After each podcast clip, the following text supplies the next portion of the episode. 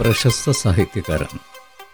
Shri N P Hafiz Muhammad എഴുതിയ കഥയാണ് ഇന്ന് പറയുന്നത്. ശിക്ഷ. ബംഗാളിൽ ഗിയാസുദ്ദീൻ ഭരണാധികാരിയായിരിക്കെ ഖാദിയായി പ്രവർത്തിച്ചത് സിറാജുദ്ദീൻ എന്ന പണ്ഡിതനായിരുന്നു. ഖാദിയുടെ നീതിബോധവും തീരുമാനമെടുക്കാനുള്ള കഴിവും ഏറെ പ്രശസ്തമായിരുന്നു. ഒരിക്കലൊരു പാവപ്പെട്ട സ്ത്രീ ഖാദിയുടെ മുന്നിൽ വന്നെത്തി. അവർ പറഞ്ഞു ശ്രേഷ്ഠനും ആദരണീയനുമായ വിധികർത്താവേ ഞാനൊരു വിധവയാണ്. എന്റെ ഒരു സങ്കടം അറിയിക്കാൻ അനുവാദമേകണം. കാതി ചോദിച്ചു എന്താണ് ജ്യേഷ്ഠ സഹോദരിക്ക് അറിയിക്കാനുള്ളത്? ശ്രേഷ്ഠരെ എന്റെ ഭർത്താവ് മരിച്ചിട്ട് ഒമ്പത് വർഷമായി. എനിക്ക് ആണും പെണ്ണുമായി ഒരൊറ്റ മകനേ ഉള്ളൂ. പതിനാല് വയസ്സുകാരനായ അവനിലായിരുന്നു എന്റെ സകല പ്രതീക്ഷകളും. വിധവ പറഞ്ഞു മകൻ എന്തു പറ്റി? ഖാദി ചോദിച്ചു ഇക്കഴിഞ്ഞ ദിവസം മൈതാനത്ത് കളിച്ചുകൊണ്ടിരിക്കെ എന്റെ മകന്റെ വലത് കയ്യിൽ ഒരു കൂരമ്പ് കൊണ്ടു. നാളെ എനിക്ക് താങ്ങും തണലുമാകേണ്ട അവന് ആ കൈകൊണ്ട് ഇനി എന്തെങ്കിലും ചെയ്യാനാവുമോ എന്ന് വൈദ്യന്മാർ പോലും സംശയിക്കുന്നു. വിധവയുടെ കണ്ണു നിറഞ്ഞു. താളി ആവശ്യപ്പെട്ടു ഈ ക്രൂരകൃത്യം ചെയ്തത് ആരെന്ന് പറയൂ സോദരി അവർ നിശബ്ദയായിരുന്നു. കരച്ചിലടക്കാൻ പാടുപെട്ടു. താതി വീണ്ടും പറഞ്ഞു ആരാണ് അമ്പെയ്തതെന്ന് പറയൂ. അവർ കരഞ്ഞുകൊണ്ട് പറഞ്ഞു ശ്രേഷ്ഠരെ മറ്റാരാണെങ്കിലും ഒരാലോചന പോലുമില്ലാതെ അറിയിക്കാമായിരുന്നു. ഇത് ആരാണ് ഈ ക്രൂരകൃത്യം ചെയ്തതെന്ന് തെളിവുണ്ടെങ്കിൽ പറയൂ. ഖാദി ആവശ്യപ്പെട്ടു. കുറച്ചു നേരം മൗനിയായിരുന്ന വിധവ മുഖം തുടച്ച് ഖാദിയെ നോക്കി പറഞ്ഞു ഇത് നമ്മുടെ രാജ്യം ഭരിക്കുന്ന സുൽത്താനല്ലാതെ മറ്റാരുമല്ല. ആ വാക്കുകൾ ഖാദിയെ ഞെട്ടിച്ചു. രാജ്യത്തെ സുൽത്താൻ ഗിയാസുദ്ദീനെതിരെ ആദ്യമായ ഒരു ആരോപണം കേൾക്കുകയായിരുന്നു ഖാദി. സമചിത്തത കൈവടിയാതെ അദ്ദേഹം വിധവയോട് ചോദിച്ചു ജ്യേഷ്ഠ സഹോദരിക്ക് ഈ ആരോപണം ഉന്നയിക്കാൻ തക്ക തെളിവുകളുണ്ടോ? വിധവ അതെ എന്ന് പറഞ്ഞു. അവർ സാക്ഷികളായി രണ്ടുപേരെ ഹാജരാക്കി. അവരുടെ സാക്ഷിമൊഴി അസ്വീകാര്യമായി ഖാദിക്കും തോന്നിയില്ല. വേണ്ട നടപടികൾ എടുക്കാമെന്ന് ഖാദി പറഞ്ഞു. വിധവയെ ആശ്വസിപ്പിച്ച് തിരിച്ചയച്ചു. വിധവ പോയ ശേഷമാണ് കാര്യത്തിന്റെ ഗൗരവം ഖാദി ഓർത്തത്. സുൽത്താനെതിരെയാണ് പരാതി. പരാതിക്കാരന് നീതി ലഭിക്കാതെ പോയാൽ ദൈവശിക്ഷ ഖാദിക്കും ലഭിക്കും. ഭരിക്കുന്നവരാണെന്ന് വെച്ച് സുൽത്താനോട് പക്ഷപാതിത്വം കാണിച്ചാൽ ഈ ജോലിയിലെ വിശ്വാസ്യതയും നഷ്ടപ്പെടും. സുൽത്താൻ വിചാരണ നേരിട്ടേ ഒക്കൂ. കുറ്റക്കാരനെങ്കിൽ ശിക്ഷിക്കപ്പെടുകയും ചെയ്യണം. സുൽത്താനെ കോടതിയിലേക്ക് കൊണ്ടുവരണം. അത് എളുപ്പമല്ല.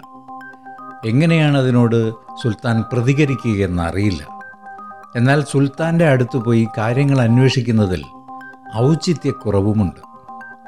ഖാദി ഒടുവിൽ സുൽത്താനെ വിളിച്ചു വരുത്താൻ തന്നെ തീരുമാനിച്ചു. ഖാദി തന്റെ സമർത്ഥനായ ഒരു ശിപായിയെ അതിന് തിരഞ്ഞെടുത്തു. സുൽത്താനോട് ഉടനടി കോടതിയിൽ ഹാജരാകാനുള്ള കൽപ്പന ശിപായി വശം കൊടുത്തയച്ചു. ശിപായിക്ക് വേണ്ട നിർദ്ദേശങ്ങൾ ഖാദി നൽകിയിരുന്നു. എളുപ്പകരമായ ഒരു കൃത്യമല്ല താൻ ചെയ്യാൻ പോകുന്നതെന്ന് ശിപായിക്കും അറിയാം. കൊട്ടാരത്തിലേക്ക് കടക്കും മുമ്പേ പരിശോധനയുണ്ടാവും. കാര്യം പറഞ്ഞാൽ കാവൽക്കാർ ഭ്രാന്തെന്നേ പറയും. അവരകത്തേക്ക് കടത്തിവിടാനിടയില്ല തന്റെ ജീവനും ഒരു കുന്തമുനയിലാണെന്ന് ശിപായിക്ക് തോന്നി. സുൽത്താനെതിരെ നടപടിയെടുക്കാൻ മുതിരുന്നവരെ വെറുതെ വിട്ടേക്കില്ല. എന്നാൽ കാതി തന്നെ ഏൽപ്പിച്ച ജോലി ചെയ്യാതിരിക്കാനുമാവില്ല. ശിപായി കൊട്ടാരത്തിനടുത്തെത്തി. സുൽത്താൻ പ്രജകൾക്ക് മുഖം കാണിക്കുന്ന സമയമായിരുന്നു. ശിപായി ഗോപുരനടയിൽ വന്നു നിന്നു. അയാൾ കൈകൾ ചെവിയിൽ തിരുകി ഉച്ചത്തിൽ ബാങ്ക് വിളിച്ചു. പ്രാർത്ഥന പ്രാർത്ഥനാ നേരമായെന്നറിയിച്ചുകൊണ്ടുള്ള സന്ദേശം അനവസരത്തിൽ മുഴങ്ങി. കാവൽക്കാർ അതിശയപ്പെട്ടു. അവർ ശിപായിയെ വളഞ്ഞു. ബാങ്ക് വിളി സുൽത്താനും കേട്ടിരുന്നു. സേനാമുഖ്യനെ വിളിച്ച് ബാങ്ക് വിളിച്ച ആളെ തന്റെ മുമ്പിൽ ഹാജരാക്കാൻ സുൽത്താൻ കൽപ്പന പുറപ്പെടുവിച്ചു. എന്തെങ്കിലും തമാശ ദർബാർ ഹാളിൽ ഉണ്ടാവുമെന്നാണ് സുൽത്താൻ കരുതിയത്. കാവൽക്കാർ ഒരു ഭ്രാന്തനെന്ന് കരുതി ശിപായിയെ കൈകാര്യം ചെയ്യുകയായിരുന്നു. സേനാമുഖ്യൻ ശിപായിയെ സുൽത്താന്റെ മുന്നിലെത്തിച്ചു. അയാൾ സുൽത്താന്റെ മുന്നിൽ തലകുനിച്ചു നിന്നു. സുൽത്താൻ ചിരിച്ചുകൊണ്ട് ചോദിച്ചു നേരമല്ലാത്ത നേരത്ത് ബാങ്ക് വിളിച്ചതിൽ വല്ല ഗൗരവപ്പെട്ട കാര്യം എന്തെങ്കിലുമുണ്ടോ പൊറുക്കണം പ്രഭു. ശിപായി പറഞ്ഞു എന്തുപറ്റി? സുൽത്താൻ അന്വേഷിച്ചു. വിഷമകരമായ കാര്യം ചെയ്യാൻ ഇതേ ഒരു മാർഗമായി തോന്നിയുള്ളൂ. ക്ഷമിക്കണം പ്രഭു ശിപായി പറഞ്ഞു. എന്താണ് കാര്യം? ഇക്കാര്യം അങ്ങയോട് നേരിട്ടല്ലാതെ മറ്റാരോട് പറഞ്ഞാലും ഞാൻ ഇതുപോലെ അങ്ങയുടെ മുമ്പിൽ ഉണ്ടാവുമായിരുന്നില്ല. എന്താണ് കാര്യമെന്ന് പറയൂ. ശിപായി കുറച്ചു നേരത്തേക്ക് ഒന്നും മിണ്ടിയില്ല. പിന്നെ ശബ്ദം അടക്കിക്കൊണ്ട് അയാൾ അറിയിച്ചു. ഖാദി അദ്ദേഹത്തിന്റെ ഒരു കൽപ്പന പ്രഭുവിനെ അറിയിക്കുക എന്നതാണ് എന്നെ ഏൽപ്പിക്കപ്പെട്ട കാര്യം. ധൈര്യത്തോടെ അറിയിക്കൂ. പാവപ്പെട്ട ഒരു വിധവയുടെ പരാതി ലഭിച്ചിരിക്കുന്നു. അക്കാര്യത്തിൽ വിചാരണ നേരിടാൻ കൽപ്പന പുറപ്പെടുവിച്ചിരിക്കുന്നു. ശിപായി പറഞ്ഞു. ആരാണ് വിചാരണ നേരിടേണ്ടത്? സുൽത്താന്റെ ചോദ്യം. ക്ഷമിക്കണം പ്രഭു. ഇതാ ഈ കൽപ്പനയിൽ അത് രേഖപ്പെടുത്തിയിരിക്കുന്നു. ശിപായി കൽപ്പന സേനാമുഖ്യന് കൈമാറി സേനാമുഖ്യൻ സുൽത്താന്റെ കയ്യിലെത്തിച്ചു. സുൽത്താൻ പ്രധാനമന്ത്രിക്ക് നൽകി വായിക്കാൻ ആവശ്യപ്പെട്ടു. ചുരുൾ നിവർത്തി സന്ദേശത്തിൽ കണ്ണുവായിച്ച പ്രധാനമന്ത്രിയുടെ മുഖം ചുവന്ന് തുടുത്തത് എല്ലാവരും കണ്ടു. പ്രധാനമന്ത്രിയുടെ കൈകൾ വിറയ്ക്കുന്നുണ്ടായിരുന്നു. സുൽത്താൻ അത് ഉച്ചത്തിൽ വായിക്കാൻ ആവശ്യപ്പെട്ടു. നിറഞ്ഞ നിശബ്ദതയിൽ വിറകൊള്ളുന്ന ശബ്ദം മുഴങ്ങി. നാട് ഭരിക്കുന്ന സുൽത്താൻ കോടതിയിൽ ഹാജരാകാനുള്ള കൽപ്പന കേട്ട് എല്ലാവരും തരിച്ചു നിന്നു. ആരുമൊന്നും മിണ്ടിയില്ല. ഖാദിയുടെ പ്രവൃത്തി അതിര് കടന്നുപോയി എന്നവരിൽ പലർക്കും തോന്നി. ഗൗരവപ്പെട്ട എന്തെങ്കിലും കാര്യമാവാതെ ഇങ്ങനെ ഒരു കൽപ്പന പുറപ്പെടുവിക്കാനിടയില്ലെന്നും ചിലർ കരുതി. കാര്യമെന്തെന്നറിയാൻ ആകാംക്ഷയായി. സുൽത്താൻ പാരിതോഷികം നൽകി ശിപായിയെ പറഞ്ഞു വിട്ടു ഹാദിയെ ചെന്ന് കാണാൻ തന്നെ സുൽത്താൻ തീരുമാനിച്ചു. പ്രധാനമന്ത്രിയെ വിവരമറിയിച്ചു സുൽത്താൻ സ്വകാര്യ മുറിയിൽ ചെന്ന് രാജവേഷം മാറ്റി വെളുത്ത നീളക്കുപ്പായം അണിഞ്ഞു. സാധാരണക്കാരന്റെ വേഷം. നീളക്കുപ്പായത്തിനുള്ളിൽ സുൽത്താൻ ഒരു കൈവാൾ ഒളിപ്പിച്ചു വെച്ചിരുന്നു. സുൽത്താൻ പ്രധാനമന്ത്രിയോടൊപ്പം കോടതിയിൽ ഹാജരായി. ഖാദി സുൽത്താനോട് പ്രതിക്കൂട്ടിൽ കയറാൻ കൽപ്പിച്ചു. കണ്ടു നിൽക്കുന്നവരുടെ ഹൃദയമെടുപ്പ് കൂടി. ഖാദിയുടെ ചോദ്യമുയർന്നു. താങ്കളുടെ അമ്പേറ്റ് ഒരു കുട്ടിക്ക് സാരമായ പരിക്കേറ്റതായി ഒരു മാതാവ് പരാതി ബോധിപ്പിച്ചിരിക്കുന്നു. ഖാദി സംഭവം വിവരിച്ചു. അദ്ദേഹം പറഞ്ഞു സാക്ഷിമൊഴികളും ലഭിച്ചിരിക്കുന്നു. പ്രതിക്ക് എന്തെങ്കിലും പറയാനുണ്ടോ? ഇതൊക്കെ കണ്ടും കേട്ടും വിധവ കോടതി മുറിയിലൊരു മൂലയിലുണ്ടായിരുന്നു. അവിശ്വസനീയമായ കാഴ്ച കണ്ട് അവരുടെ ഹൃദയവും പടപട പിടയ്ക്കുന്നുണ്ടായിരുന്നു. സുൽത്താന്റെ ഉള്ളിൽ ആ സംഭവം തെളിഞ്ഞു. രണ്ടു നാൾ മുമ്പ് പരിശീലനത്തിനിടയിൽ പാളിപ്പോയ ഒരമ്പ് ആരെയോ മുറിവേൽപ്പിച്ചതായി അറിഞ്ഞിരുന്നു. മരമറവിനപ്പുറം അമ്പെയ്ത് പരിശീലിക്കുകയായിരുന്നതിനാൽ ആർക്കാണ് പരുക്ക് പറ്റിയതെന്ന് അറിഞ്ഞിരുന്നില്ല.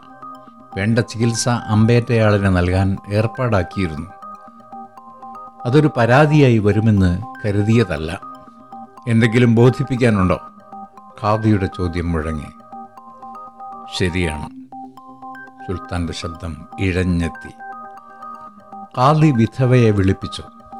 ഖാദി സുൽത്താനോട് ചോദിച്ചു ഈ നിൽക്കുന്ന വിധവയുടെ ഹൃദയത്തിലേറ്റ മുറിവിന്റെ ആഴമറിയാമോ? സുൽത്താൻ തല താഴ്ത്തി ഞാൻ എന്റെ കുറ്റം ഏറ്റുപറയുന്നു. ഈ പാവപ്പെട്ട സ്ത്രീയെ എങ്ങനെ ആശ്വസിപ്പിക്കാനാവും ഖാദി ചോദിച്ചു. സുൽത്താൻ പ്രതിക്കൂട്ടിൽ നിന്ന് പുറത്തിറങ്ങി വിധവയുടെ മുമ്പിൽ തല കുനിച്ചുകൊണ്ട് പറഞ്ഞു സോദരി എനിക്ക് മാപ്പ് തരിക. എന്റെ കൈപ്പിഴയ്ക്ക് എന്ത് പ്രായശ്ചിത്തവും ചെയ്യാൻ ഞാൻ ഒരുക്കമാണ്. നഷ്ടപരിഹാരം തരാൻ ഞാൻ ബാധ്യസ്ഥനാണ്. കാതി വിധവയോട് അന്വേഷിച്ചു. പറയൂ എന്ത് നഷ്ടപരിഹാരമാണ് ചെയ്യേണ്ടത്? വിധവയുടെ കണ്ണ് നിറഞ്ഞു. അവരുടെ വിങ്ങിപ്പൊട്ടുന്ന ശബ്ദം അവിടെ മുഴങ്ങി. നീതിമാനായ വിധികർത്താവേ ഇതിലും മീതെ എനിക്കെന്ത് നഷ്ടപരിഹാരമാണ് ലഭിക്കാനുള്ളത്?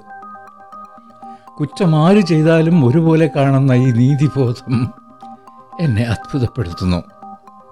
കൈപ്പിഴ വന്നുപോയതിൽ കൈപ്പിഴ വന്നുപോയതിൽ പശ്ചാത്തപിക്കുന്ന ഭരണാധിപ മറ്റാരെക്കാളും മീതെ ഞാൻ അങ്ങനെ ബഹുമാനിക്കുന്നു. എന്റെ മകന്റെ മുറിവ് എത്രയും നേരത്തെ ഉണങ്ങാൻ പ്രാർത്ഥിക്കുമാറാകണം.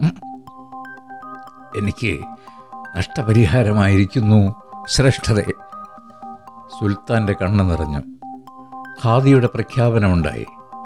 പരാതിക്കാരിക്ക് നഷ്ടപരിഹാരം ചെയ്യുകയാൽ പ്രതിയെ കുറ്റവിമുക്തനാക്കിയിരിക്കുന്നു.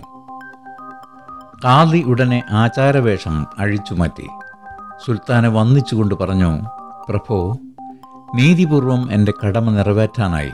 അങ്ങയ്ക്കുണ്ടായ വിഷമം പുറത്തു തരിക. സുൽത്താൻ ഖാദിയെ അഭിനന്ദിച്ചു. താങ്കളെപ്പോലുള്ളവരുടെ നീതിബോധവും നിശ്ചയദാർഢ്യവുമാണ് ഈ ഭരണകൂടത്തിന്റെ ശക്തി. താങ്കൾ നിയമപ്രകാരം പ്രവർത്തിച്ചില്ലായിരുന്നുവെങ്കിൽ പറഞ്ഞു നിർത്തി സുൽത്താൻ നീളക്കുപ്പായത്തിനുള്ളിൽ ഒളിപ്പിച്ചു വെച്ച കൈവാളെടുത്ത് ഉയർത്തി. സുൽത്താൻ പറഞ്ഞു അങ്ങനെ പ്രവർത്തിച്ചില്ലായിരുന്നുവെങ്കിൽ ഇതാ ഈ വാൾ കൊണ്ട് രാജശിക്ഷ ലഭിച്ചനെ. അപ്പോൾ കാതി കോടതി മുറിയിൽ തന്റെ മേശയ്ക്കടിയിൽ ഒളിപ്പിച്ചു വെച്ച ചാട്ടമാറെടുത്ത് കാണിച്ചു. പ്രഭോ പരിശുദ്ധ നിയമത്തിന് വിരുദ്ധമായി താങ്കൾ പ്രവർത്തിച്ചിരുന്നുവെങ്കിൽ ഒരു ന്യായാധിപന്റെ ശിക്ഷ താങ്കൾക്ക് ലഭിച്ചനെ. പാവപ്പെട്ട സ്ത്രീയോട് മാപ്പ് പറഞ്ഞില്ലായിരുന്നെങ്കിൽ നഷ്ടപരിഹാരം ചെയ്യാൻ മുതിർന്നില്ലായിരുന്നെങ്കിൽ ഈ ചാട്ടവാർ കൊണ്ടുള്ള അടി താങ്കളുടെ മുതുകിൽ പന്ത്രണ്ട് തവണ പതിച്ചേനെ. സുൽത്താൻ ഖാദിയെ ആലിംഗനം ചെയ്തു. പ്രജകൾക്കത് അഭിമാനകരമായ ഒരു കാഴ്ചയായി. അടിമയായി പിറന്ന് സ്വപ്രയത്നത്താൽ ഡൽഹി ഭരണാധികാരിയെ മാറിയ വ്യക്തിയാണ് ഗിയാസുദ്ദീൻ. ആയിരത്തി ഇരുന്നൂറ്റി നാൽപ്പത്തിയാറ് ആയിരത്തി ഇരുന്നൂറ്റി എൺപത്തി നാല്